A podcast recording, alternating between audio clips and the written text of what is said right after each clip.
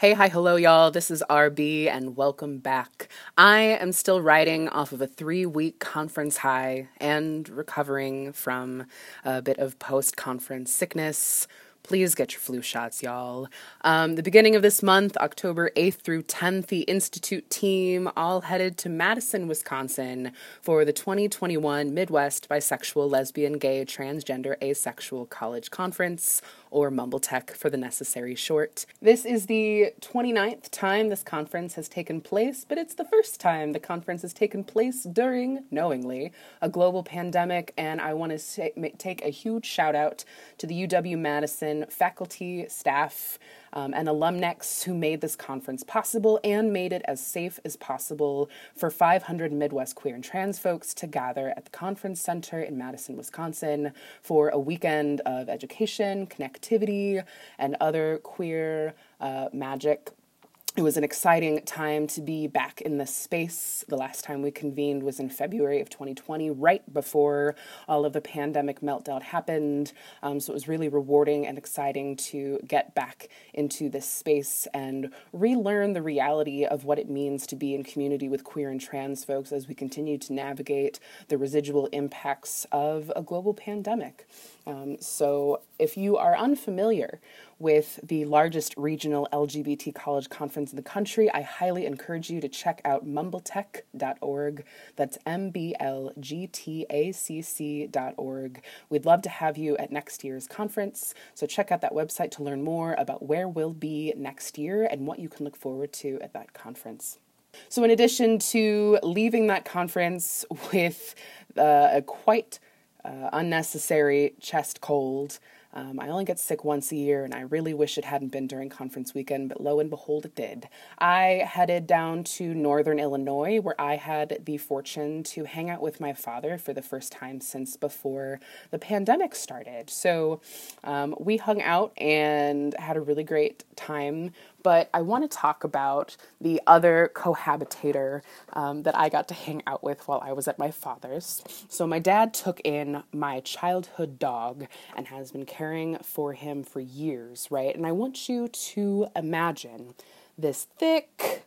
stocky, Chihuahua Terrier mix with a snaggletooth who kind of does a double step, trying to get the back end of his body to catch up with the front end of his body, who runs into the furniture a little bit because he's losing his eyesight because he's 17 years old, y'all. So I've had this dog in my life since he was a puppy, and it was also really great for me to be able to spend time with him. Um, but I, I have to implicate my dog because born and raised in the Midwest as he was, he is also uh, a chronic offender of not taking the last bite of food. So I discovered, right, that one of his favorite treats is a little handful of animal crackers. Don't know how he's chewing them because he's gotten like 23 teeth pulled, but animal crackers is his preferred snack. And so every single time that my dad would put a little handful of these crackers on the floor, inevitably, this dog would waddle away, leaving one cookie still on the floor. I couldn't believe it. I was like, I, I did not raise you right. I did not raise you like this. So even our pets take on our Midwest nice characteristics, y'all. Next time you give your dog some treats, see if they eat it all and teach them better. On to our topic of the day. I am so, so excited to be bringing you this conversation with three amazing folks um, who work in the craft brewing industry. Not only did we get into an incredible conversation about the craft and artistry of the immersive world of brewing amazing handcrafted beverages, but we talked about the reality of the service industry writ large, some of the gendered nonsense that comes with customer service, hospitality, and service industry realms. We talked about accountability and how these folks are involved in some really rad work doing some queer brewer collectives that are focused on challenging inequitable and uninclusive practices in the service industry and some of the programs and projects that they've pushed forward um, to bring folks together and mobilize folks around holding the industry accountable um, for treating marginalized folks um, with some semblance of dignity, right? And as we're witnessing surges of labor rights and labor equity movement work around the country and around the globe, I think some of the examples that the folks on this week's episode are talking about are going to offer some guidance and a possible framework um, for how to continue doing necessary work to ensure appropriate, equitable, and affirming labor conditions for folks in any industry. So, whether your drink of choice is an IPA, a gingery kombucha, or perhaps a tall glass of oat milk, I guarantee it will pair nicely with this episode of Take the Last Bite. y'all, we cannot do this. We cannot be these stereotypical Midwesterners. Please eat the rest of this food. We just have these conversations every day with people. Like, this is exhausting. I don't want to do this anymore. Why can't we be in space with hundreds of other queer and trans folks and having these necessary conversations? I don't know who you are, but we're going to talk by the potatoes for five minutes. Because aesthetic is the only thing keeping my dysphoria at bay. Yeah, I'm broke all the time, but I look amazing. Definitely going to talk about Midwest Nice. And if that's, if that that's um, as real as it wants to think it is. Midwest nice is white aggression. That's what it is. All right, friends, I think we can jump right into it and get started. I'm super stoked to be in conversation with y'all tonight. Um, this has been a long time coming, talking with um, May as part of the Institute team to make this happen. So I'm glad that this worked out for us to chat. Um, and just to like dive right into it, I figured we could do a round of introductions for folks who's on the space um, with names, pronouns, and then just digging right into it deeper, maybe any personal stories about how you got started um, in, or interested in brewing and then the broader industry, maybe even talking about what that means. Um, so, yeah. Uh, sure. I, I can go first. we talk at the same time. Um, uh, my name is Tyler. I use uh, he, they pronouns. Um, uh, I've started getting into the beer industry sort of a long time ago, just from like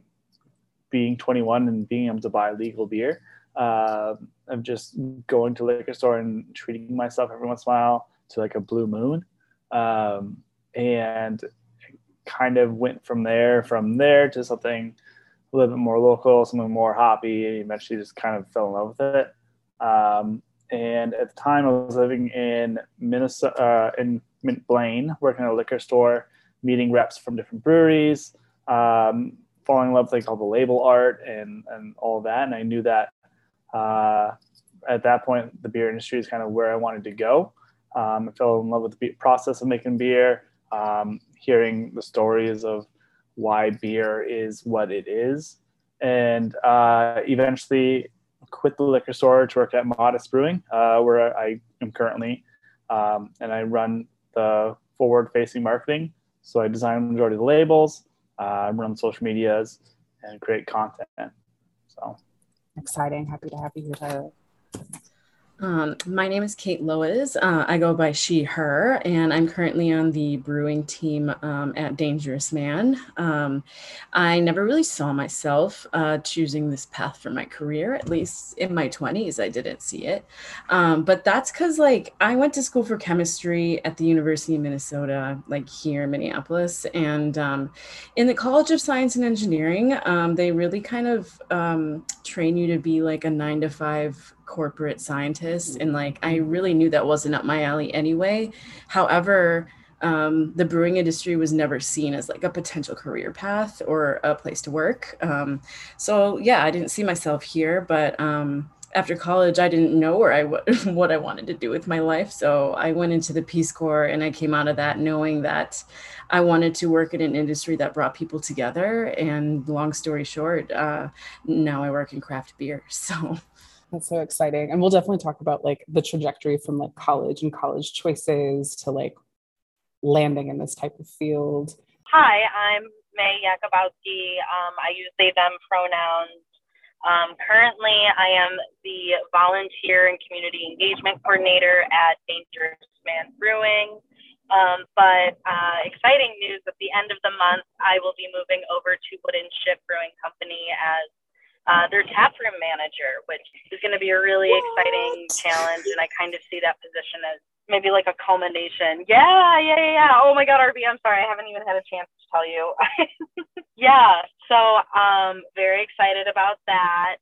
Um, how I got into craft beer was a total accident. Um, I got out of grad school in 2018. I have my master's in comparative religion at where my thesis really kind of like was really just about like community and like finding queer community and bringing people together. Um, so I knew that's kind of the work that I wanted to do, especially when I moved to the cities. Um, and I uh, started out in fundraising. It was not feeling like maybe the best fit for me at that time. Um, so I just started shooting resumes out uh, pretty much everywhere. And Dangerous Man had been a couple blocks away from my apartment.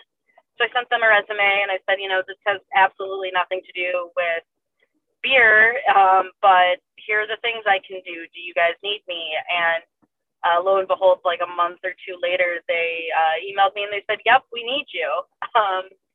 so I've been there for about two years. I absolutely love it. I cannot think of, I can't think of a better industry despite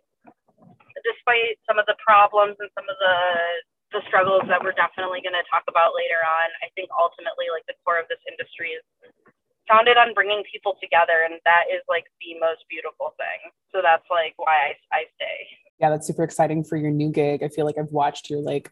career trajectory since you entered Minnesota and where you've landed just feels like more and more affirming, especially since like I sat on the phone sat on the phone with you or sat in messaging with you when you were like, I'm leaving this position like right now. um, in a field that like was not affirming, right? So then for you to be in a space right now where you feel like you have found like a good groove and a good place, like that's really exciting to hear that that this is where you've landed in your time in Minnesota so far.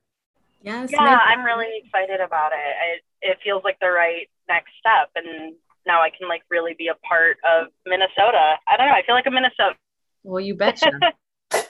Kate, were you going to add something else? I know we, I think both stumbled over Not really. I just wanted to say congrats. It's really, really exciting to see you, May, um,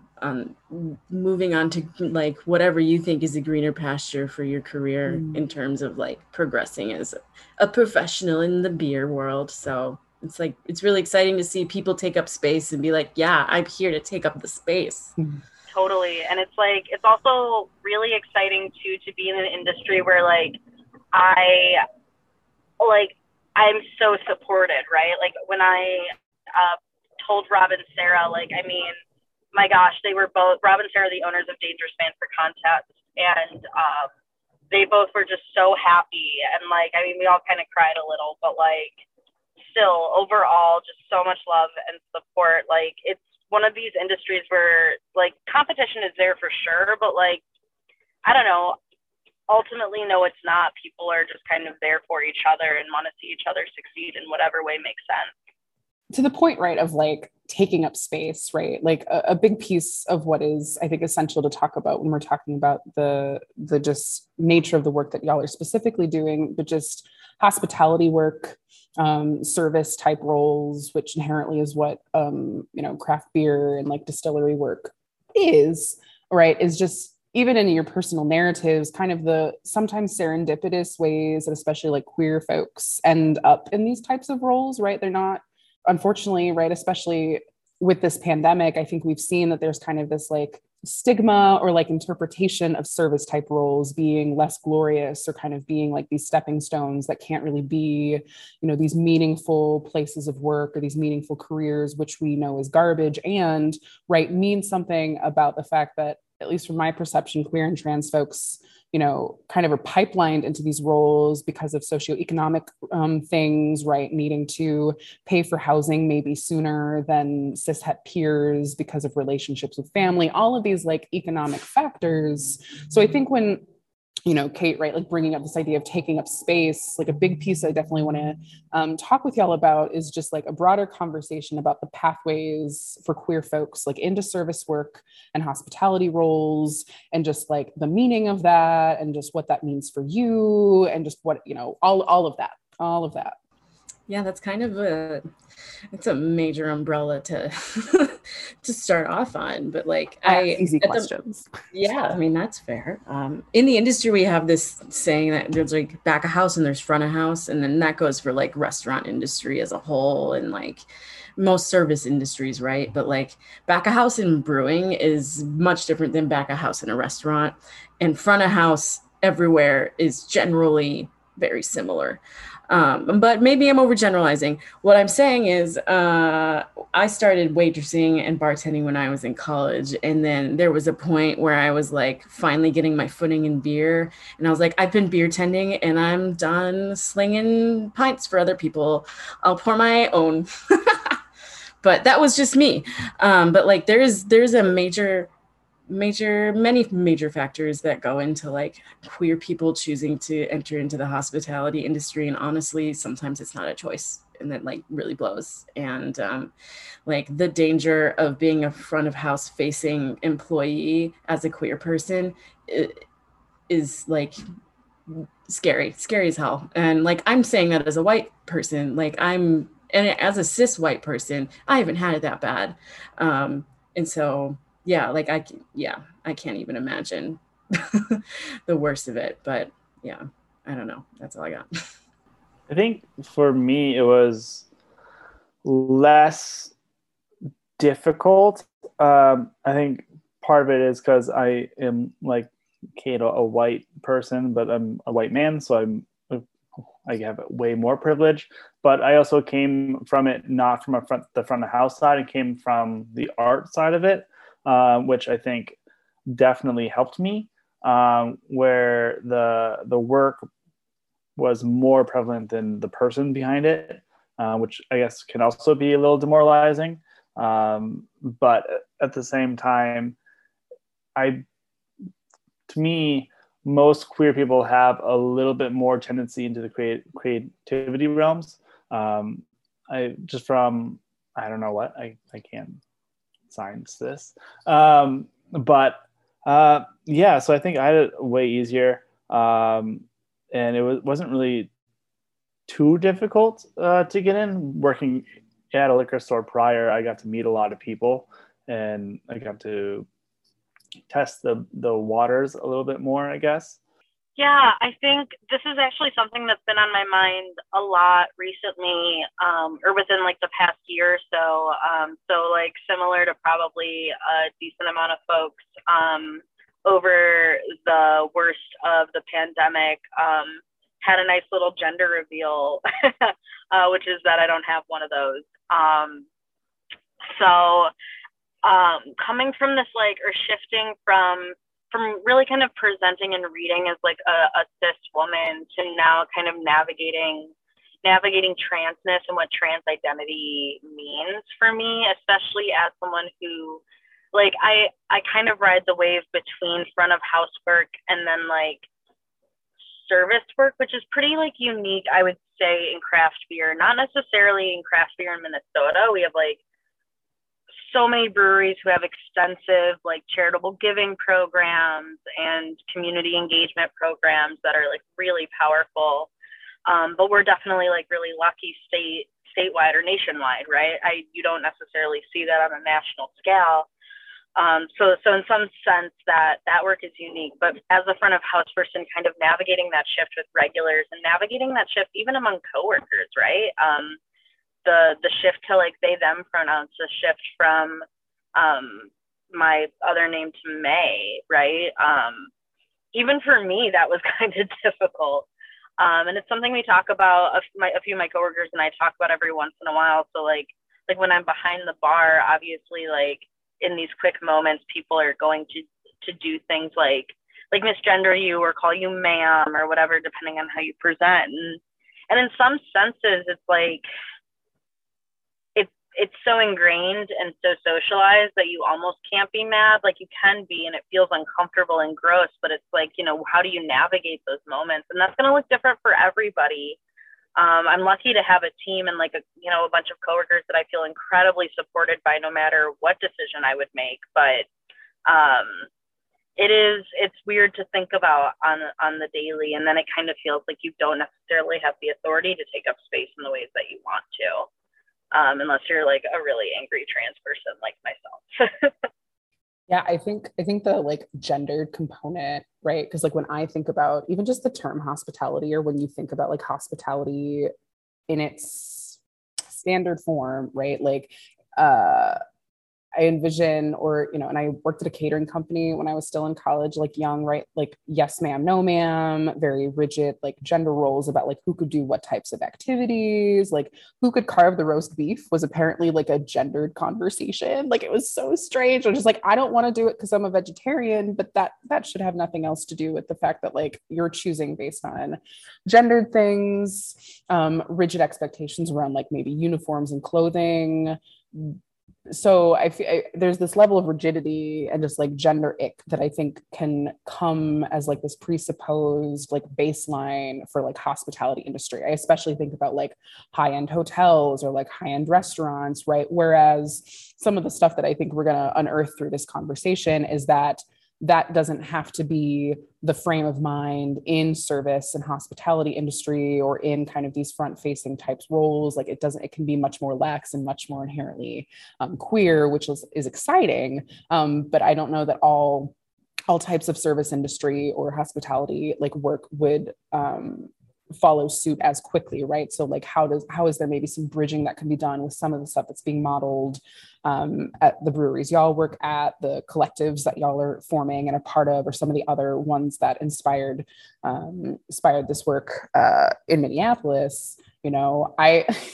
i went to burger king like a month ago and this adorable little queerling that was handing me my food like asked me what my pronouns were and i was like this is fascinating. Like I was so excited, but also so surprised because just like that's not, I don't expect to be asked my pronouns through the drive through, right? But like, why should that be abnormal? It was just the cutest, adorable thing. And he's said hello to me and remembers every every time I come through now because I get a lot of impossible whoppers. But just like just an experience like that is unfortunately maybe not, you know, commonplace either way, right? Like how many people get mispronounced in like, you know, front of house type service work because it's just would almost be unacceptable maybe not being able to put their actual name on their name tags just all the gender gender ick that i think i think can be commonplace in very rigid standard like service industry work yeah i mean i think we have it lucky in the beer industry where it's seen as like the anti-professional job. You're you're going there having fun. You're drinking beer on the job. You're you're dressing however you want to dress, whatever you feel comfortable in. Um, I mean, I haven't seen much like there aren't a lot of trans people in the beer industry, and so there aren't a lot of people. I can't think of a better way, but like pushing the boundaries of like what it means to to dress the way you feel and how you feel comfortable um, and i don't see there being a ton of businesses and owners and um, co-workers like being against that uh, which is really great and exciting and to, to be working in these places that are very much uh, or trying to do their best to be gender confirming um, I was at Dangerous Man and um, Lee pulled me aside one time and he was like, "Hey, what are your pronouns?" And I, I think this is roughly around the time May was coming out um, with that, and because he he was very like susceptible to it now. He had he had been exposed to someone who was trans, and so he pulled me aside and asked pronouns, and I was very surprised and taken aback So I just wasn't expecting it. And he was literally just like walking me through the brew house and just stopped me at one point um, and that was like very affirming like like you said like out of the blue you weren't expecting it you were just going among, amongst your day doing whatever and like those little things really helped me like feel like oh no this is great this is an industry that i want to stay in this is people i want to continue to, to work with um, and it's been really fun and i've seen a lot of uh, restaurants actually now where they're less strict about dress codes um, some like the more local ones uh, I mean, people are just wearing t-shirts, dresses, skirts, kind of just whatever they come to. Obviously, there's a few things they have to be wearing to be like OSHA certified or whatever, but for the most most part, in the higher end industry of service um, or like maybe middle ground, like it's shifting away from that too, from the front of the house, which is really exciting to see. But hmm. I feel like I have two two trains of thought with that. And um, with the first one being that, like, I think the rigidity in our environments ends up looking a lot different and probably a lot more based in um, like interacting specifically like with our customers and like with our demographic of people and so that's kind of i think where that rigidity comes in to play is that you know yeah we get to ex- you know show up exactly how we are and feel like safe and supported um, and also i would say like we're pretty lucky and maybe maybe exceptions that prove the rule right um, i don't want to necessarily like speak for for everyone in service um, but as lax and as comfortable as those environments can be can also like it can be a space of rigidity in terms of just interacting with the types of you know folks who who come into craft breweries right so it doesn't just like start and end with like staff and leadership it also plays into like who is our community who's showing up and supporting us who's buying our beer you know who feels safe taking up space uh, in our tap room or coming to our um, neighborhood right like um, i'm thinking about this a lot as i transition over to wooden ship um, we're in a more affluent neighborhood which is amazing and you know, has a lot of possibility there, but it's definitely a different kind of community to navigate than Dangerous Man. Um, and then my second train of thought, uh, I have a, I have a cute Starbucks queerdo story um, from the other day. Um, this person like handed or my drink was like taking a second or, and they were new and they were trying really hard to make conversation with me and so they were like performing that like that rigidity of like you have to like please the customer and constantly engage the customer and, and whatever um and I told them they were having an amazing Gia Gunn moment because they looked just like Gia Gunn in one of her confessionals um, from Drag Race. And immediately this person was like, "Oh my god, let me tell you about my day." Da da da da da da. Like, and we just had like this really cute bonding moment before I, you know, got my drink and drove off. And I, I'd like to think that in those spaces too, the demographic of like who shows up is important. And also that like those spaces can be breeding grounds for like solidarity, right? Like it's an it's an opportunity for staff for the um, proletariat of the staff right to bond in some some way shape or form um,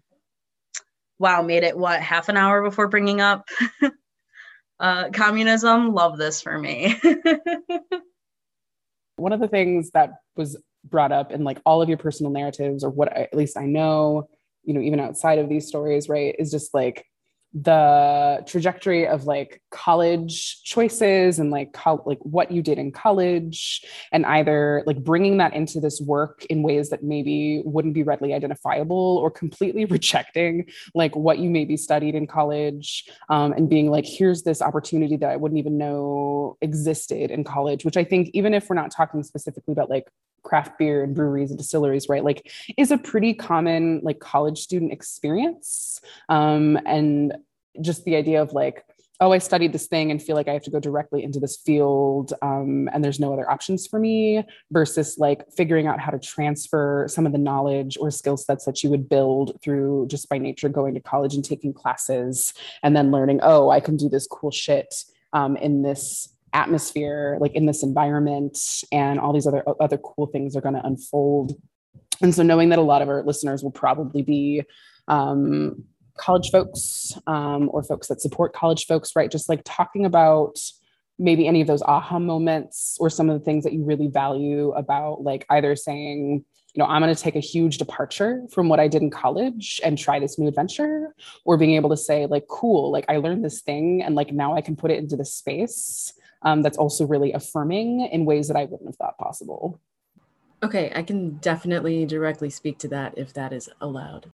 Okay, okay, okay. So, um, like I said before, I got my undergrad in um, chemistry, and uh, I didn't want to be like a corporate scientist, but um, so much of brewing is chemistry, um, literally. Um, to be a good brewer, you need to be a good chemist and a good microbiologist. And like, I took exactly one biology class in college so I could get my degree, and I highly regret that. Um, I really wish I got some formal micro um, education. However, um, a colleague and friend of mine who used to be uh, the tap, not the tap room, wow, the lab manager at Fair State, Rose Piccolo. Um, studied micro and uh, we met in college. And so when she's kind of the one who like got me into the industry. Um, and uh, yeah, so like I shared chemistry knowledge with her and she shared micro knowledge with me. And it was like the best of both worlds as like lab people. And um, it was like really affirming that like,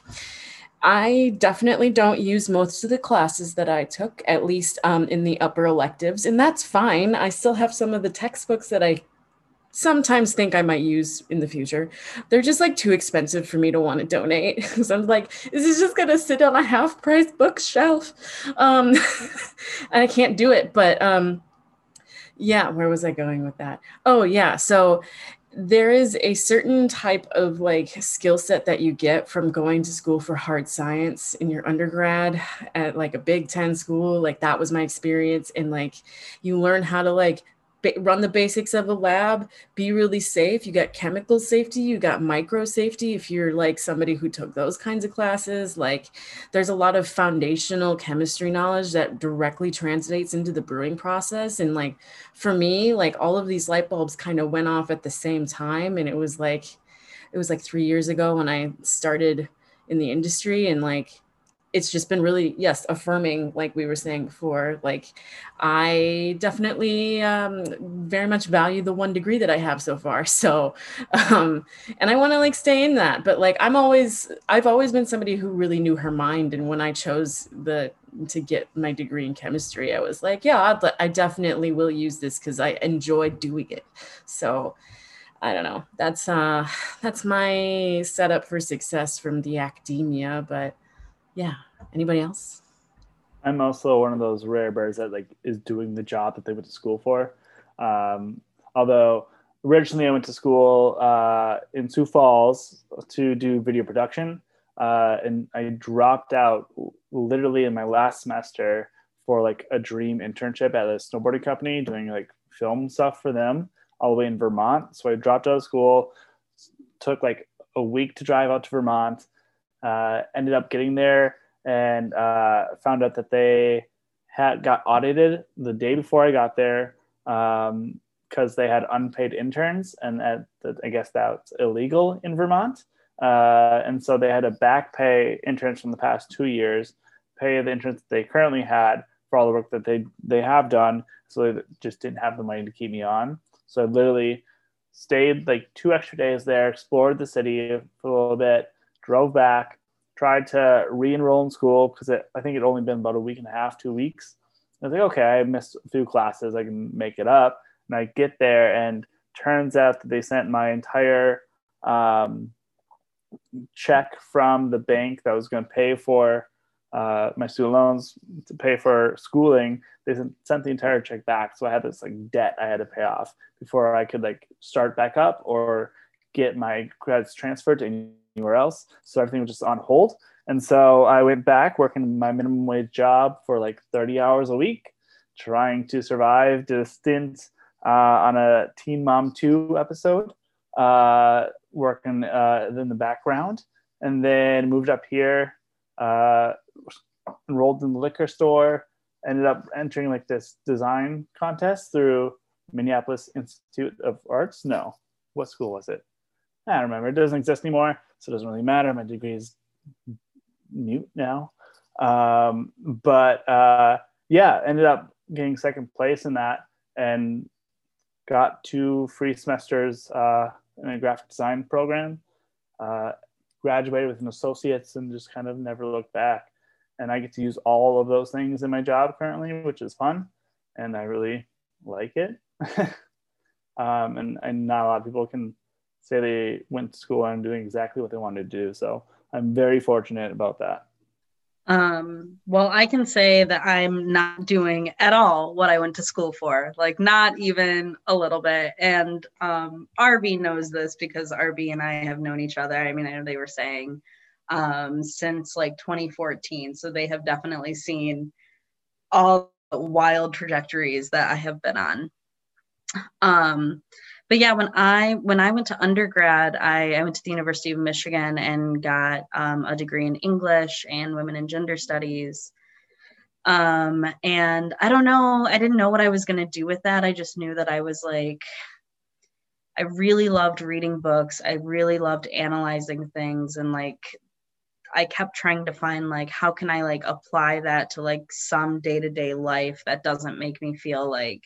trapped in like a box all day, right? Um, and so I kind of like kind of understood that as like, well, I'm good at working with people. I really like doing that. I had um, two or three service jobs um, in like retail, and I was a barista for a little bit. Um, and I worked at a concert venue all throughout college. And um the like my favorite part of all of those jobs was just like talking to different people and like building community and like having regulars um having regulars that like you have a good relationship with oh my god there's nothing better uh, no matter what it is you're doing i think um so yeah did that for a little while then went to grad school because i i really had it in my head that i uh, was gonna like get my phd and teach um, halfway through my master's program, I was like, you know, I really actually don't vibe on teaching and I don't know what that means, but uh, I'm going to make something else happen. um, so moved out to the cities, got a job in fundraising. Um, and then um, really did not feel like that was the right fit and like that is maybe like the one thing i want to emphasize about this like long rambling resume of mine is that like it's so okay to just hop around, like w- with caution, obviously, and like, um, and with the best intentions, but like it's hard to figure that out, especially like when you have one idea of what it is you want to do or like, or what you're told that like you can do. Um, and then just finding like a way out of that narrative and like finding out like what comes next and what makes you feel good and you know what kind of position or job or industry allows you to show up in a way that like i don't know we're not our work obviously but um i think it's not so it's not so bad to say that you want to like find a job or a place where like you don't hate spending most of your, life at you know um so i don't know i guess all of this to say that like i i'm not doing at all what i thought i was going to be doing but it's even better than what i could have thought it was going to be um because it just kind of happened organically and i think that's how like i don't know you have to like trust the process a little even though it's totally terrifying when you're in the middle of it yeah i feel like just listening to all of y'all's you know stories and relationships with work you're doing right now it all sounds like there was some level of like serendipity to all of it just like oh i needed this job and then this inspired this thing or you know i threw my resume in a lot of directions based on maybe matters of convenience and what was like in the area and like then landed in this particular place and then that's then building off of that um, or kind of having this aspiration to like do a field of work and then applying it in the place that maybe folks wouldn't make an immediate connection to so i the just like the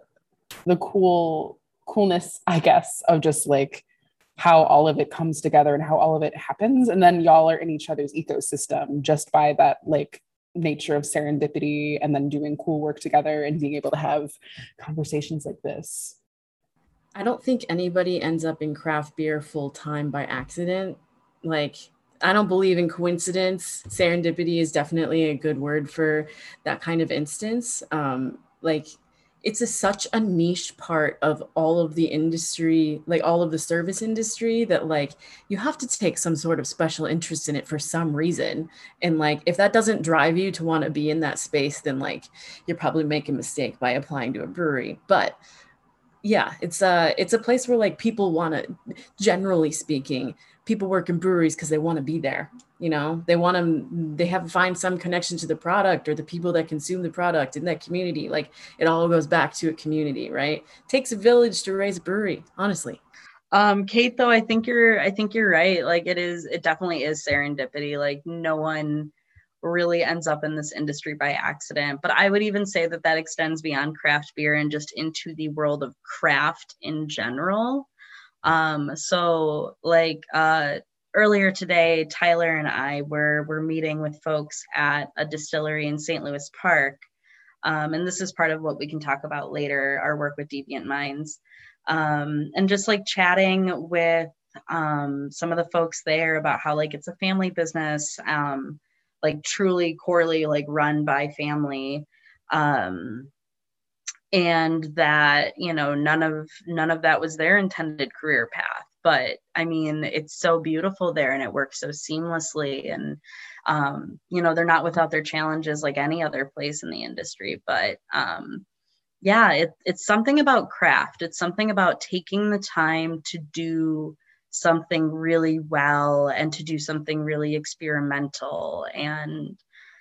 to be creative and um, to like have all of these things floating around but also at the end of the day it's just beer like there's something so like i don't know existential about it um where like it's just beer but there's so many layers and so many things like that we could we could peel apart about like the the chemistry and the alchemy behind beer making right or recipe development to you know how do you like arrange the glassware in a way that is not only efficient but like aesthetically pleasing because that kind of goes back to like what kind of environment are you trying to create what kind of space are you building ultimately right and that's true i think with anything with craft is there there's just a little more care into like an intentionality into what it is you want to put out in the world i think that's what's so magical about it is that there's so much intention behind everything in what goes into making a beer and what goes to creating a space where people can consume that like and like you said like all craft you know artisanal beverages artisanal foods like it's all so much more intentional than like your chain place in the suburbs you know what i mean like somebody's putting their own energy into it and so like it's just like so much more authentic you know and genuine and um yeah, that's that's what I had to add. Ooh, I want to jump on that real quick too. To in defense of of the suburb uh, restaurant, which is that not not that they are good, they are horrible liminal places. They don't exist, and yet they do. Um, but I think those are places where like a lot of folks, especially folks going to college in towns where like like college towns, right? Like where the college is everything. And so like the most bumping place is gonna be like a B dubs. Um, which like bummer, that blows. That blows for that college and for those students. Um, and that could be a really fun gateway into the service industry in general. I don't know. I worked at a, a local chain coffee shop in college, Biggby, and loved it. Um, our specific franchise, definitely tons of drama, tons of trouble, but working at a chain I think was was kind of a valuable experience because it showed me what I don't want and what we could do. And also like to some extent a lot of and this can also like maybe shift into a conversation about accessibility to get into this industry, right? But like you need years of experience right like before you could even before you could move into craft and like whether or not that is exclusionary or like has its benefits or whatever we could totally suss out because like this is also like a newer thought for me but um there's always kind of the requirement of like two years of experience and so like where are you going to get that um if not your local b dubs or um or like any place with some pbr on tap right that way you can learn how to at least like couple and uncouple a keg and then maybe you get really into that and then you decide that keg washing is your thing and then you get into keg washing um, says no one ever but that's why kate's those are all right my now. dreams I, it's all i've ever wanted to do i don't know i walk down into the brew house and no one ever looks happy cleaning kegs um i will on their say- phone like, trying to distract himself by doing something else sometimes sometimes rob miller has so much fun cleaning kegs. I will walk down into the basement and he has like Phish or like one of his favorite jam bands going. Um, and is just like zened out on cleaning kegs. Because it's it's such a repetitive act. But um anyways, the point um is that like I don't know, it's it's a bummer that that kind of seems to be the current structure, but like and even still i think chain restaurant experience is still almost a barrier into the craft world right because the assumption is like uh, you have these skills but like are you going to be able to like hone in on one thing or whatever you know i don't know it's it's a weird area accessibility into this industry i've kind of been percolating on that for like a hot minute and like there's as we were saying earlier there's like front of house and there's back of house and like most people who want to get involved get involved in front of house first and if they eventually go to the back of house that's great on the other hand like it's there's such a major barrier because it's such like a niche part of service in terms of like beer styles and how to taste and descriptions of that and like everything that goes along with knowing how to pour a beer correctly which glassware are you using is there a right amount of head on it um, do you need to change the keg because this one's getting gnarly did you change the keg and not taste it like there's a lot of niche information and not a lot of proper training that goes into this stuff and so it's really easy for somebody to start slinging beers for the first time and not bartending but like beer tending and honestly get pretty overwhelmed with the amount of information and um, the crappy thing about craft beer is that it's all small businesses, and it's rare that people are in uh, roles where they need to train people and they actually know how to train people. Like there is a certain skill set that comes along with needing to um, communicate information that has like a very scientific base to it. Um, even if you're not using super heady lingo, um, there's still a lot of like vernacular that needs to be defined when you enter craft beer. And it's like, really overwhelming. There's no guidebook for it either. And like, you can just step in the back of a brewery and like ask what X, Y, and Z parts are. And like that can go in somebody's ear and out the other because they've never heard that term before. And it's like, unless you're practicing that information, you're never going to remember it. You know what I mean? And on top of that, I mean, hiring practices in general in the beer industry have long been less of like who's going to be best fit for this role and like oh i want to work with my buddy i want to work with my friend i'm going to hire my friend in and so like accessibility in in that sense is also like insanely difficult and one of the reasons why uh, the brewing industry is so whitewashed right like all owners are making a brewery because they want to work with their friends they want to make beer they want to be part of that and they're always coming with their friends and, and majority of their friends are look just like them um, and that's like the easiest way to get into the beer industry is if you know someone within the beer industry. because um, the the the bar to getting in is oftentimes a little bit lower than like your average job. Um, and a lot of things you can learn on the job. Um, whether you, you're learning them the right thing or not is up for debate. Um, but finding a way in to the brewing industry has been very difficult for a lot of people who are a minority because they're they want to get in but they don't know anyone so they're not getting hired for those jobs and they don't have the experience um, or even if they do have the experience they're still picking their friends over this person who's just as qualified if not more exactly and that leads into like who has access to capital typically right like cis white guys who already have kind of like generational wealth built up, right? Um, that that being said, I feel like specifically in Minnesota, or at least specifically in Minneapolis, we've seen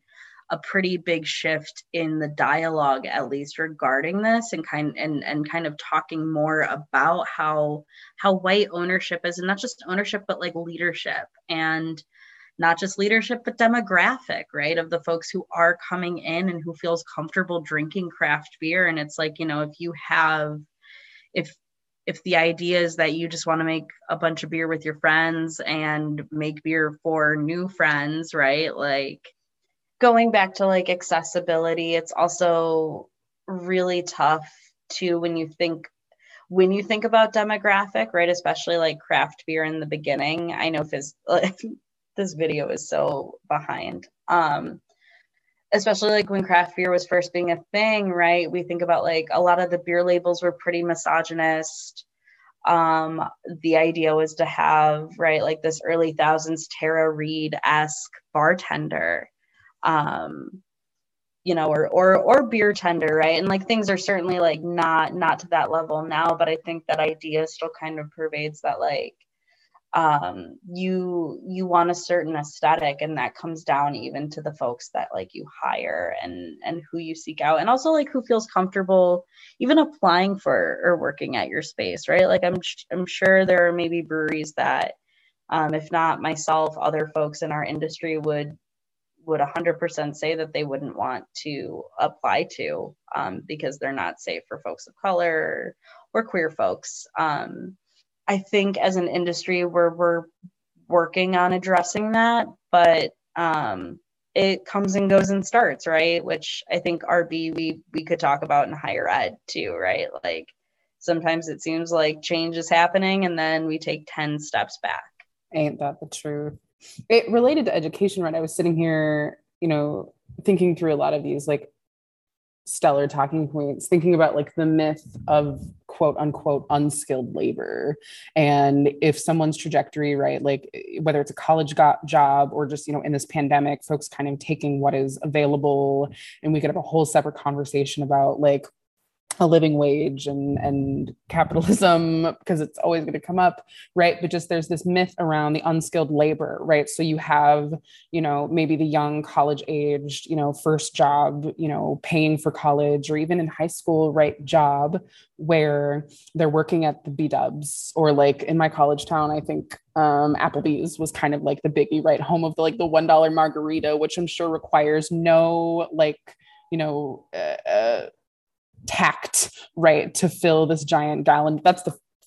image I have in my head is just this giant gallon bucket of just diluted, terrible, like margarita mix, right? So, like, you've got these examples that folks are generally coming into as these like low wage starting type jobs where the education component to that work environment really isn't about you know investing in that employee teaching them like here's why we do things this way here's why this is set up this way and like also maybe teaching them poor practices right like i don't necessarily want someone who learned to mix the giant like gallon bucket of margarita mix to sell them for a dollar at Applebee's coming into a situation where they're then in charge of like concocting drinks and deciding what tastes good right like there there's going to be like a knowledge gap i think of just like what is being taught to folks in like food and drink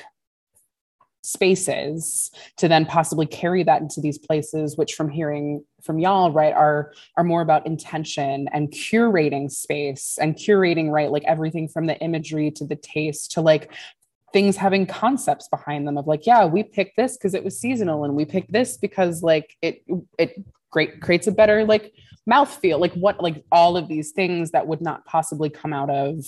what is unfortunately stigmatized as unskilled labor which all speaks to i think like the westernized conception of education that is so commonplace where we just want folks to do the labor by rote not necessarily give the context for why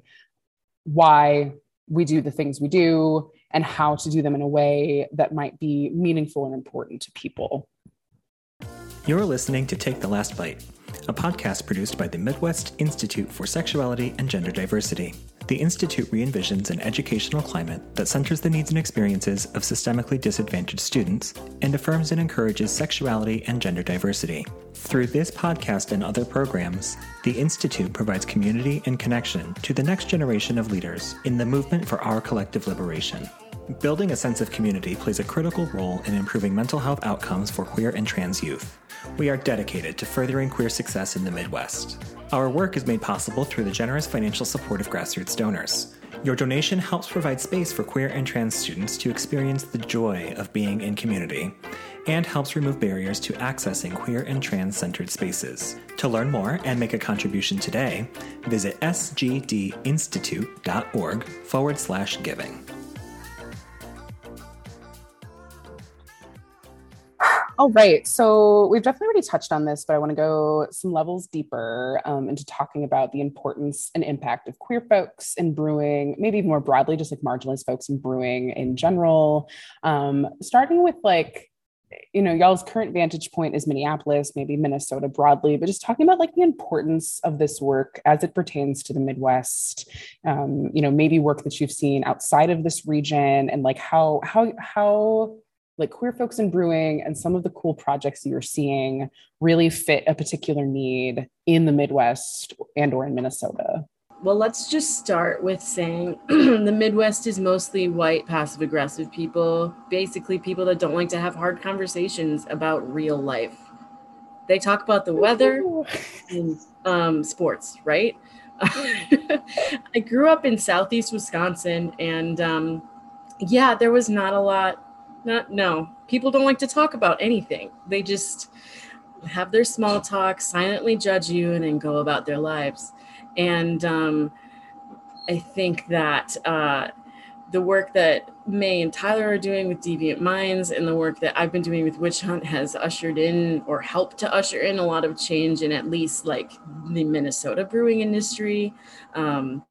and so I work with Witch Hunt and I'm an organizer. Um, we are a 501c3 um, based out of the cities. We have another chapter up in Fargo Moorhead, but um, it's a it's a nonprofit that is aimed at kind of tearing down the barriers to production in beer for women and queer people in general and other just like marginalized groups. Um, and uh, yeah we try not to be too like exclusive with the description of like who we could offer a membership to and like membership is just kind of like are you on the email list do you show up to events sometimes great then it's a it's a very much an organization where you get out what you put in and uh, as an organizer i can say that like the amount of connections and like great conversations and change that like even i've helped make in my own community like is extremely rewarding and like I uh, hope it never ends because the work never ends. So, yeah, that's what I'll say about that. But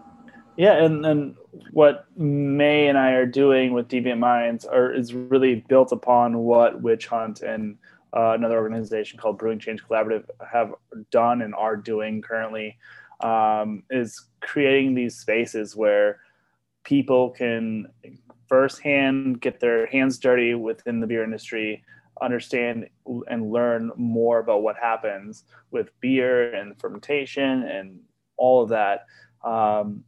and it's simple acts of just getting people in the brew house, getting people in that front door, and showing that there are other people like them who also have these interests that is so powerful that um, I'm really excited that we are able to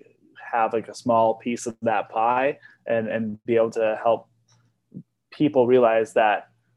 you're not weird for liking beer. You're not weird for wanting to be like in an alternative sort of industry. You don't have to stay with the status quo. You can kind of take your own route. Um, and the beer industry has been that for me, has been that for us, I think. Um, and it's been cool to kind of see that shift I mean, all those shifts happened because really terrible things happened, um, but it give gave way, and it's continuing to like give way to these marginalized people to, to take up this extra space that has been waiting for them to, to, to move into that's been needed. So, yeah, I think we are so lucky um, to be like, to be almost like at the one of the epicenters of change in this industry from like a really like socially accountable mindset, right? So being able to, you know, form deviant minds and really suss out what that's going to look like for queer folks in the service industry, like under the mentorship of and in partnership with orgs like Witch Hunt and Brewing Change Collaborative is so powerful um, right? Because that's a network that extends so far beyond just our own groups and um, and that like we're not necessarily siloed um, like kind of kate was saying we're not trying to only help like our corners and like that those corners are rigidly defined um, but more that like we're all in this together and that we can like recognize like the need for specific spaces um, and specific like advocacy in the industry, right? Like to leadership and um, and like what those things look like um, for folks moving forward. So I'm excited to see how Deviant Minds grows and and the things that we have kind of going right now. We were focused on a lot of like collabs and and community partnerships to kind of get our name out there and um, really not just provide a space for folks who are in the industry, but I'm personally really pushing for our organization to create an industry that like make that is accessible, right? That like you could just randomly like I want to open the door for that serendipity. Our experiences are amazing. Um, but they're also like kind of unique right like there's a there tends to be a lot of trial and tribulation and maybe like in some respects we all have have our own that we're not um, I don't know, processing or whatever. But um, I want to push for an environment in which that's not the case, that anyone could walk into craft beer and um, have the experience that like we've had. I'm curious, right? So, like, as someone who's not part of this industry at all, right? Like, I'm learning from y'all in this moment, um, and also from the beer dabbler interview that I read yesterday in preparation for this conversation. Um, you know, the the organizations or the kind of collectives that y'all are referring to, Witch Hunt, Deviant Minds, um, and the Brewing Change Collaborative. I was I was thinking about this, right? That it feels like this very new to me anyway like model of kind of like gathering and advocacy work for for folks in general right and i'm really taken with this idea because in some ways there's a level of precision right like you're you know each each kind of organization is kind of focusing on a particular um, area of need right like you know enhancing bipoc you know black and brown folks' access and like engagement and um, uh, uh, affirmation in these spaces um, you know again kate kind of being loose in the language right but just ultimately like this this core around like women femme folks etc like in service work and then deviant minds really focusing on you know queer and trans folks like all all of that obviously is interconnected and needs to be accountable to each other and it sounds like they're definitely in, in conversation but to to capture my actual question here right like just the the model of organizing i think is something that i'm really taken with of just kind of taking this very um, particular need as identified through y'all as folks in the work, I think feels different um, and important compared to what I think we we being folks who are engaged with like social change work kind of see as these very like large you know, big bite, very broad kind of movement conversations around like the whole LGBTQ community, right? Like that that doesn't offer necessarily as much utility perhaps as saying like here's this specific issue in this specific area of work and we're doing this work in this particular area, aka Minneapolis, right, to set a standard to like address things that are happening like in front of our faces and we're the folks who know in many ways the best, right, to be able to be in conversation with folks to make localized change. And I'm very taken with kind of that localized component. Um, the actual question in there, right? Like, is just speaking to any of that, but ultimately just like the model, the type of work, like the influence for that. Do you feel like, is that something that kind of exists elsewhere, or is it kind of this emerging kind of thing that came out of a particular need kind of where y'all are at because i don't know that i can really point to anything else and be like that feels kind of like a similar concept you know of this very localized um like precise type of advocacy work as somebody who doesn't technically work in the nonprofit realm i personally can't bring up any other orgs that are super similar to the ones that we've been discussing and are in ourselves. But I think that uh, they probably do exist within this industry and others, and we just don't hear about them. Um, I know that there is um, across the pond in on the British Isles, um, there is a, a, group called uh, Queer Brewing, and they I don't know what the liquor laws are like over there, but they actually like get to sell their own beer and like make it at all of like the organizers' breweries. It's like super cool, but like they exist. It's just like it's such it's so niche and um, i think a big part of why they're so localized is like it's such a major problem in an industry but like you have to start small otherwise you're going to overextend yourself and it's not going to be sustainable like we have to be stewards of change in our communities yes but like we also have to make that change sustainable um, and uh, starting small is like the only way to do that um, and like a lot of these groups are in their infancy really so Totally. And like, and a lot of businesses are too, right? Like, this is all, I mean, this is an industry of small businesses, right? This is, I think, um, wildly different in some respects than big beer, right? I don't know that I could speak to that experience, and I'm sure that looks wildly different. Um, that being said, there is a lot of really powerful work being done across the nation, but like Kate said, it's not necessarily always hyped up or um, I think also part of it being an industry of small businesses is that like the focus is on having local community impact and that like at the end of the day we all are contributing and working at a small business which you know notoriously for better for worse we're all wearing multiple hats you know we're all probably overextending ourselves in some way shape or form um, partly because you know we love the work and partly because capitalism um, uh, so that being said it's as nice as it would be to have like a national like like conglomerate or like a space in which we could like pool together all of these resources and all of this community and i do hope we get there one day like i think that's possible for us uh, pending delta and climate change obvi um, but uh, really it's okay if we don't hear about it nationally because the the focus should be on your hyper localized community right i mean if you're a small business trying to appeal to like tourists like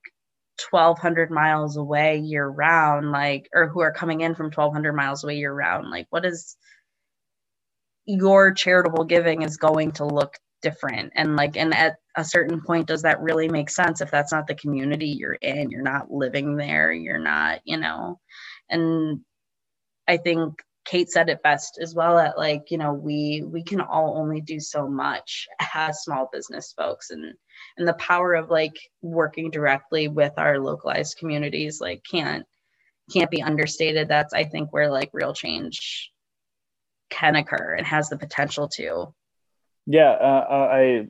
mimic everything you, you, were just saying there, May. Um, and like the perks of being small, being local, hyper localized is that you get that face to face with uh, people who might have opposition to you or, or, or with whatever. So like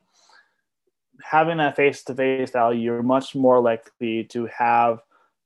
something positive come out of it um, you're much more likely to make actual change and, and make the industry better by being able to be so local. Um, and these large, big campaigns, they really only hype up their base that's already there. Sure, it might bring some extra visibility to some other people, um, but for the most part, they're not going to create such change that um, people will change their minds or start thinking a little bit differently about uh, the things they say or how they say them and so being able to be such so localized is really beneficial um, and then it also makes it so we can be nimble we don't have to follow the script that all these bigger nonprofits have to kind of follow um, and then back to like other places that are doing it there's oh, in canada i think it's uh, in like the alberta area there's a diversity in brewing nonprofit that's recently started up um, that is kind of doing what all of our organizations are trying to do, but under one umbrella. Um, so there are a few other places popping up, and I think a lot of that happened because um, a few, maybe like a month ago now, a month and a half, uh, the brewing industry had their own. I hate to say like a Me Too moment, but it was along those lines um, where a lot of stuff that as an industry we already knew was there. It wasn't surprising to most people, uh, but it was always swept under the rug or it was um, not really addressed. And so it got brought to light, and that was a catalyst to a lot of things happening in the beer industry, where I think in the next couple months we'll be seeing a lot more organizations uh, similar to ours that are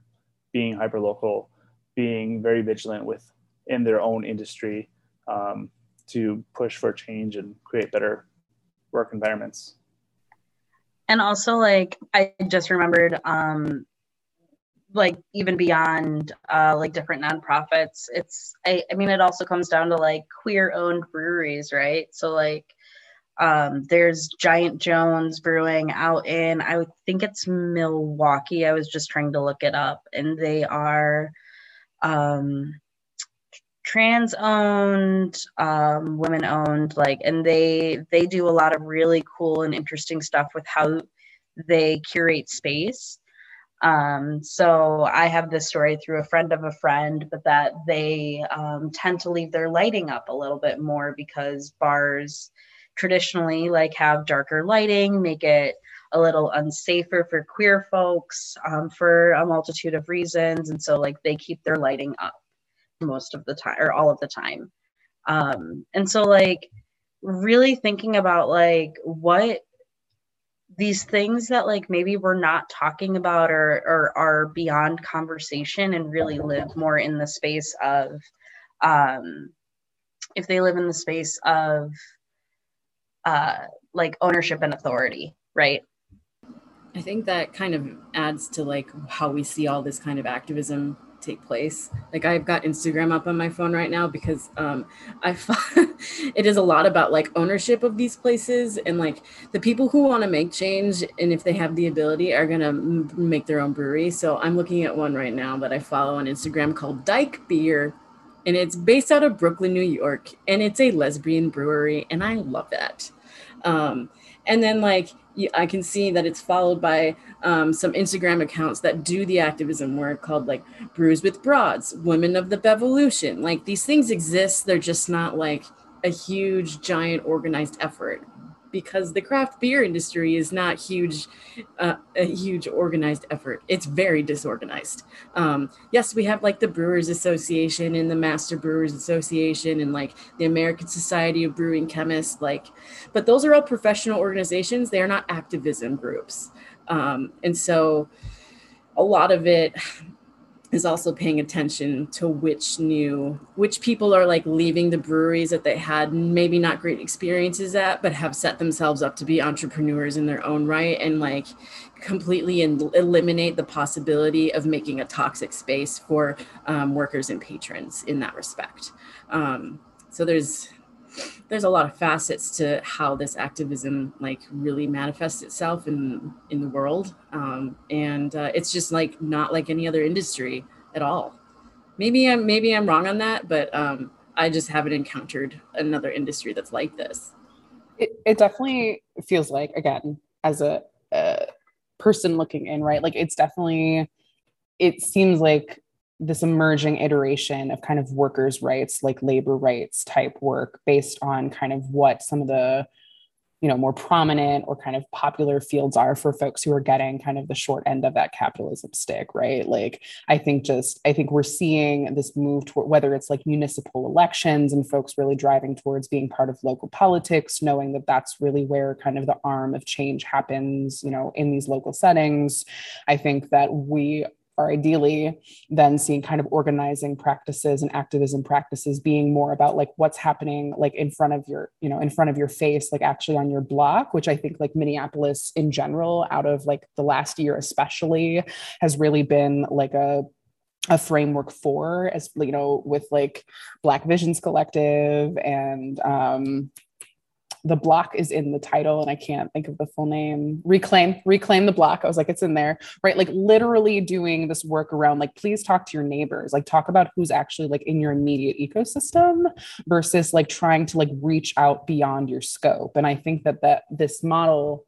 you know, with the organizations that y'all are a part of, um, and and then uh, brewing change collaborative right is kind of thinking in that modality of like what is happening here what can we actually touch like physically touch like who are we in conversation with already right and i i'm curious you know as far as some of the ideas y'all have or the things that y'all have already done or the things that y'all have seen out of these like collectives um what like you know creativity and like room do you have to do things that are inherently different because i imagine you get um, some uh, freedom in kind of how you devise things because you're not in you know accountable to foundation funders in the way that like a nonprofit industrial complex large scale organization might be right like what you know what kind of like play you know playroom do you have with how you are orchestrating these organizations while also being very committed to this very important like mission for the the orgs you're in this is something that i think about all the time is navigating um the like shift between like the benefits of the brewing industry being a family versus the the negatives of that right or the cons um that can pop up um, but definitely, like, definitely, I'm thinking a lot about like the ways in which we just kind of um, will like connect and build with with each other and um, knowing that like geez louise i just lost my train of thought okay yes yes yes yes okay i was going to talk about professionalism this is and i wanted to talk about this specifically because um, because the institute works you know primarily with college students and higher ed professionals and we really need to especially like from that industry um, talk about professionalism right so some of the ways that like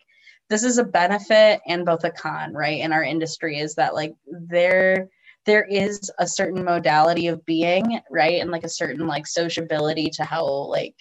or certain sociabilities that are present in our community um and it's not like a traditional corporate structure what like you learn in college right it's not it's not necessarily this like oh i'm going to read a linkedin article about negotiating a salary and like that's what's going to work here right like some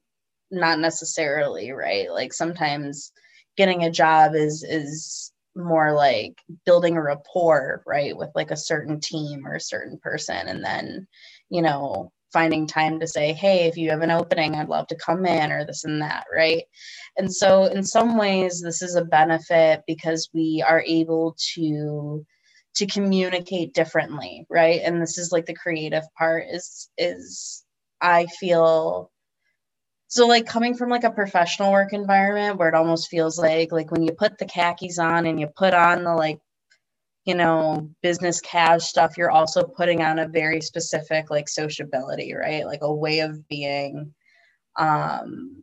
and interacting with people and managing your own feelings and this and that, right? Whereas in an industry like brewing or in the service industry in general, there's there's a more informal structure, right? Um, which allows for us to maybe call like call shit out the way that we want to call shit out um, on the flip side of that though that also you know really lends itself to the like the old boys club and that like communication is is bad not through any like ill intent but just because communication is bad um and also as a result i think of rat magnet and and the shift in this industry has been like a renegotiating of that lack of professionalism and wanting to hold on to that while still also kind of trying to integrate these things that like help keep businesses um, or help keep boundaries in place at a business. Um, yeah, so that's where I I think there's a lot of creativity in our industry surrounding professionalism and the like theoretical lack thereof and and that also allows for a lot of creativity in how we can like actually make change and things that we can do to um, give footholding to the marginalized folks within the industries. Um, I mean, Witch Hunt just the other week did like an ice cream social thing that just happened to be next to a brewery, so it was like beer and ice cream, and and that's just like a fun social event and just to meet other people who are also like interested in the same things you are with like no strings attached and that's one of the things like may and our may and i are trying to figure out of how like things we can do within the restaurant industries and the coffee shops like what are cool unique things that we can do that not only are just like really cool unique events but can help give people a chance to get into the industries that they're trying to get into or, or excel further into that industry um, and so the nice thing of us being that small community is we can try these different things. Like the three of our organizations, uh, Deviant Minds, Witch Hunt, and Brewing Change Collaborative, we're coming together to like work together to create initiatives and resources that both leaders within the brewing industry and employees will be able to utilize, um, whether it's like hiring practices or just straight up misogyny, like how awful that has been in the industry and the stories that people have and um, what they can do if they experience it. Because that's so in most small breweries, HR is typically one of the owners, or it's like someone's like third or fourth or fifth hat that they wear. And so that all gets like put to the to the side. And so like how do you deal with a business with that structure when possibly the person who you're feeling mistreated by is the HR person or best friends with the HR person, you know? It's how do you figure this out? How do you wade these waters? And I think what we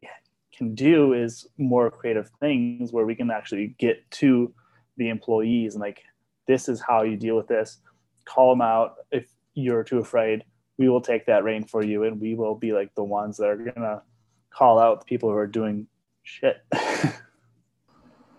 from the witch hunt end we try to make sure that like all of our collaboration brews with our partner breweries um, either have a fun story behind like the recipe itself or create some sort of larger conversation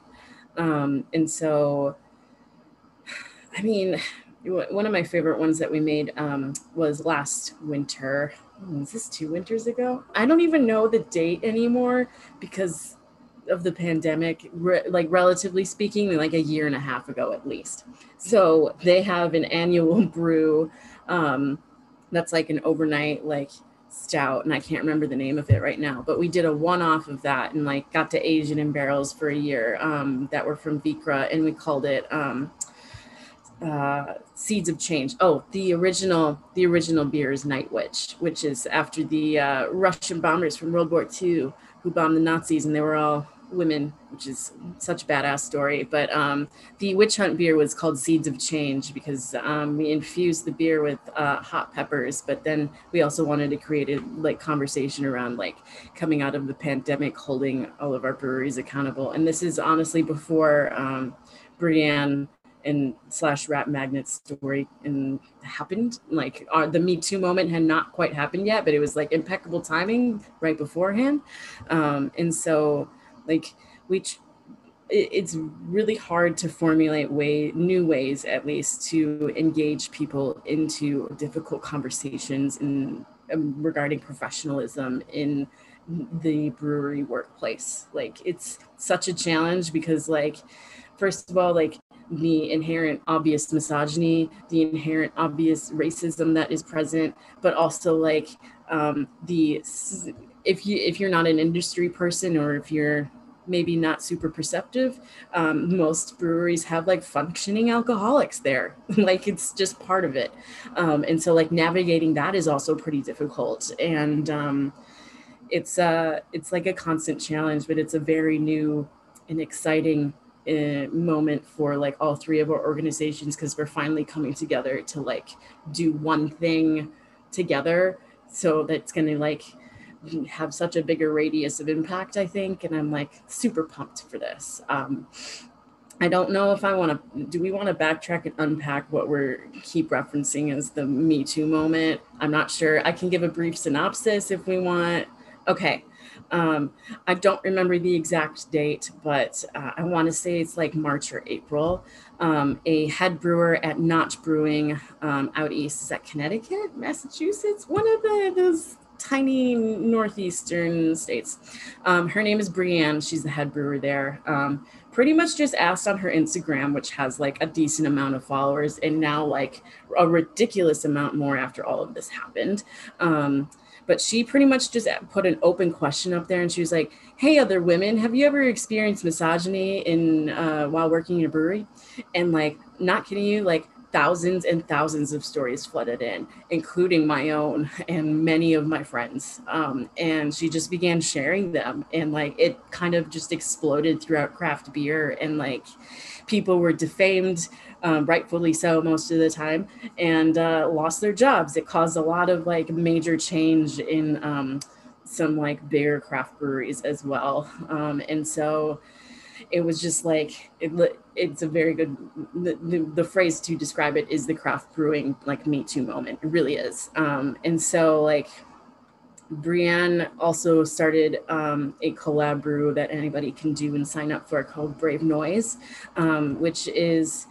uh, I don't remember the style. Pretty sure it's an ale of some sort. I think it's a pale ale. Um, and so just pretty basic, and everybody can do their own little iteration. But there is a public accountability aspect to it where um, the brewery that is going to make Brave Noise has to um, publicly um, release their code of conduct for employees um, which is like really powerful and important. And like not enough people have signed up, honestly, because like people are scared of being held accountable.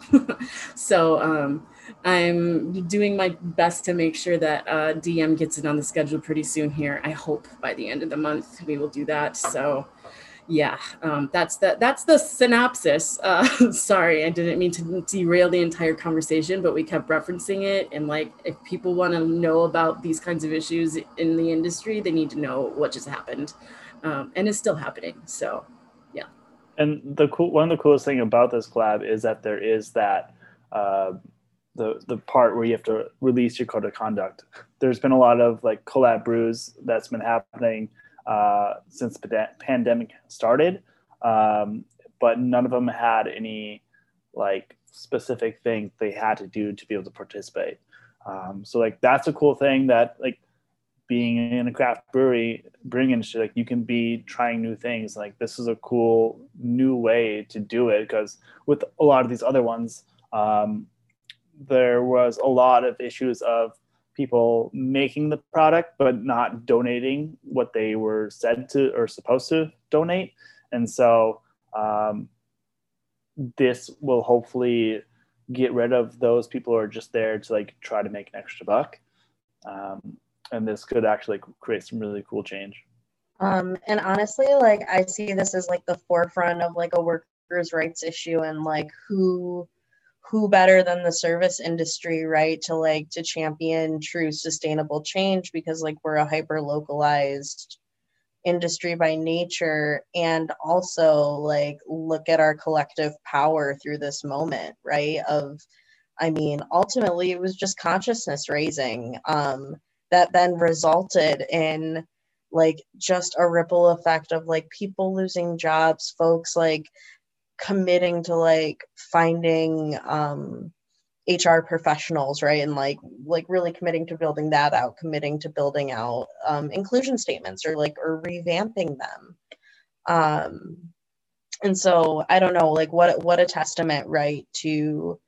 to workers' rights and to collective power and to to what I I don't want any of us to ever underestimate the importance of craft beer which is so interesting because it is like it's a um, like a micro niche type of thing within the service industry and yet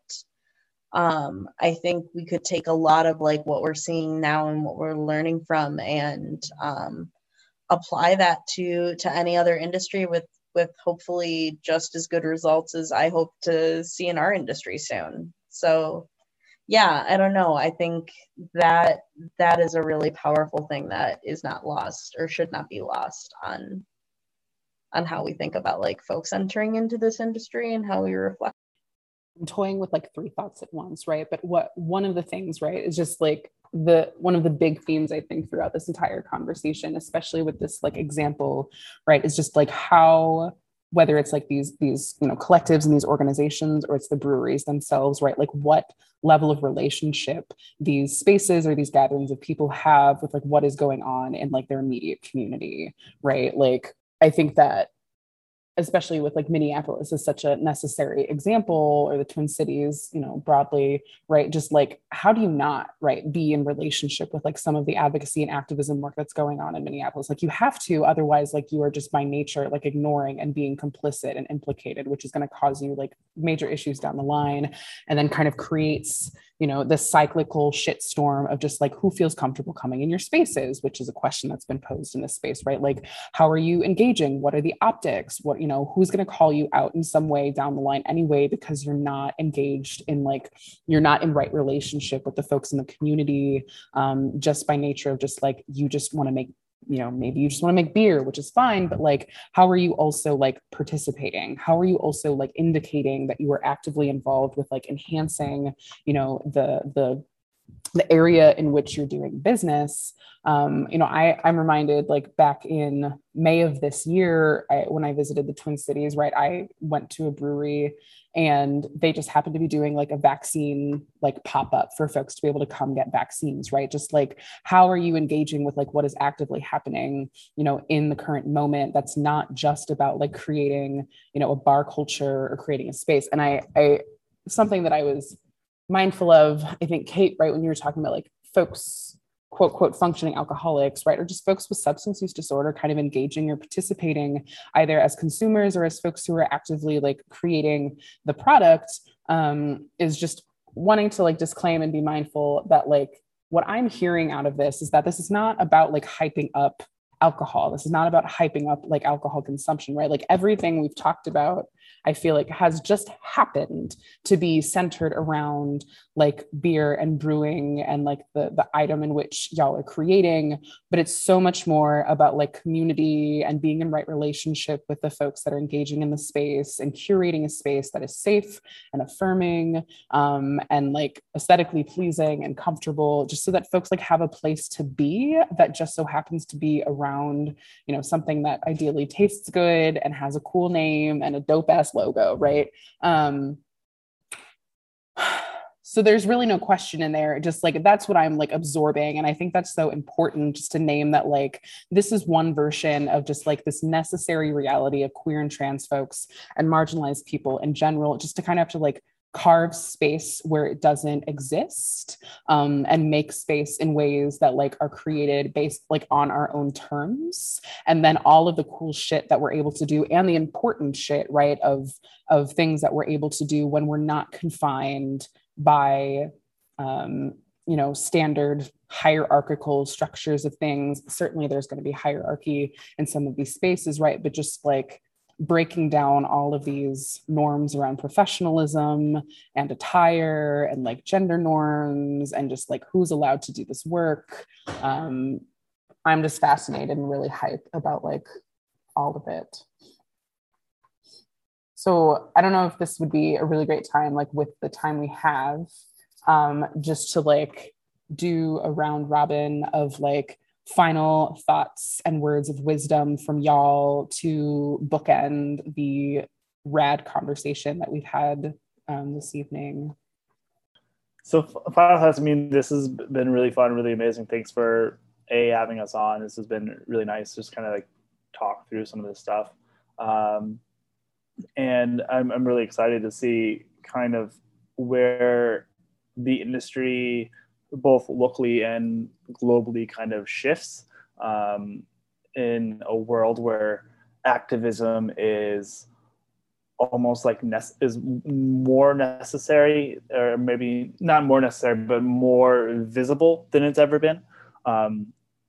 and it seems like it's way more accessible too um, which is great and so i'm really excited to see where it goes um, words of wisdom are not things that ever come out of my mouth. So um, I'm just gonna pass on that one. Sorry. oh my god, I love that. Um, no, set a boundary with us, Tyler. Do it. Um, um, I don't know that I necessarily have any words of wisdom because I often feel like every day I am flying by the seat of my pants and anxiously checking my calendar every five minutes. Um, but that being said, is that like,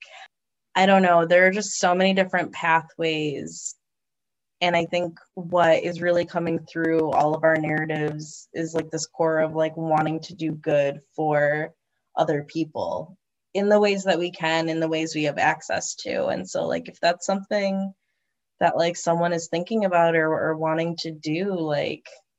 why not craft beer? Why not service in general? Um, why not here in Minneapolis? Um, you know, come here, please. Um, and that being said, that like every every industry is going to have its challenges, and that these challenges are going to feel like Game of Thrones wall coming down, right? Um, I don't know, I can't continue the Game of Thrones metaphor, but like we make it through. And I like this is maybe the first industry that I've ever been a part of where I fully believe that we can and are capable of making it through. And I'm excited to see what that looks like. Oh man, I'm stuck between giving words of wisdom or making like really blatant, esoteric, sad statements about the industry. So I'm going to try to not do that. And I'm sorry if I delve into like,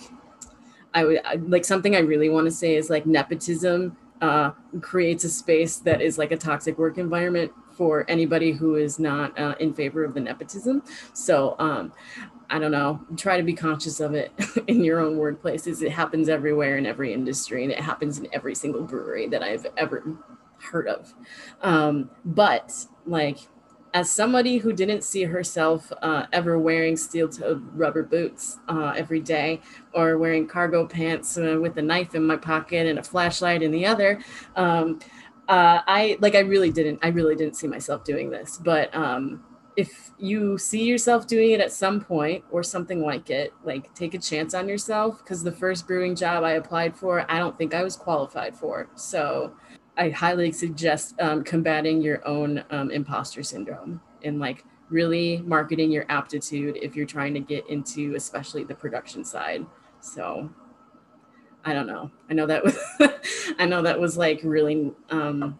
geared towards other brewer interests, but like it's very real. It's, yeah, something needs to be said about it. So, and that at the end of the day, it is just beer. Like we can do all of this work and we can get there, and also we can just like have a beer on our porch with our friends that tastes good and was made locally and yeah sometimes like that's the beauty of it it doesn't always have to be so heady we can also have a lot of joy that is just surface joy y'all are awesome this has been uh amazing conversation. It makes me very motivated to come back down to the cities very soon because I've only had like a snippet of the uh, spectrum of options available in in the Twin Cities. Um, I got sent home with some that I still have not tasted. May, um, but uh, this has been really great, and I appreciate y'all very very much for participating tonight. Our inbox is open for all of your insight, feedback, questions, boycotts, memes, and other forms of written correspondence. You can contact us at lastbite at sgdinstitute.org. This podcast is made possible by the labor and commitments of the Midwest Institute for Sexuality and Gender Diversity staff. Particular shout out to Justin, Andy, and Nick for all of your support with editing, promotion, and production. Our amazing and queer as fuck cover art was designed by Adrian McCormick.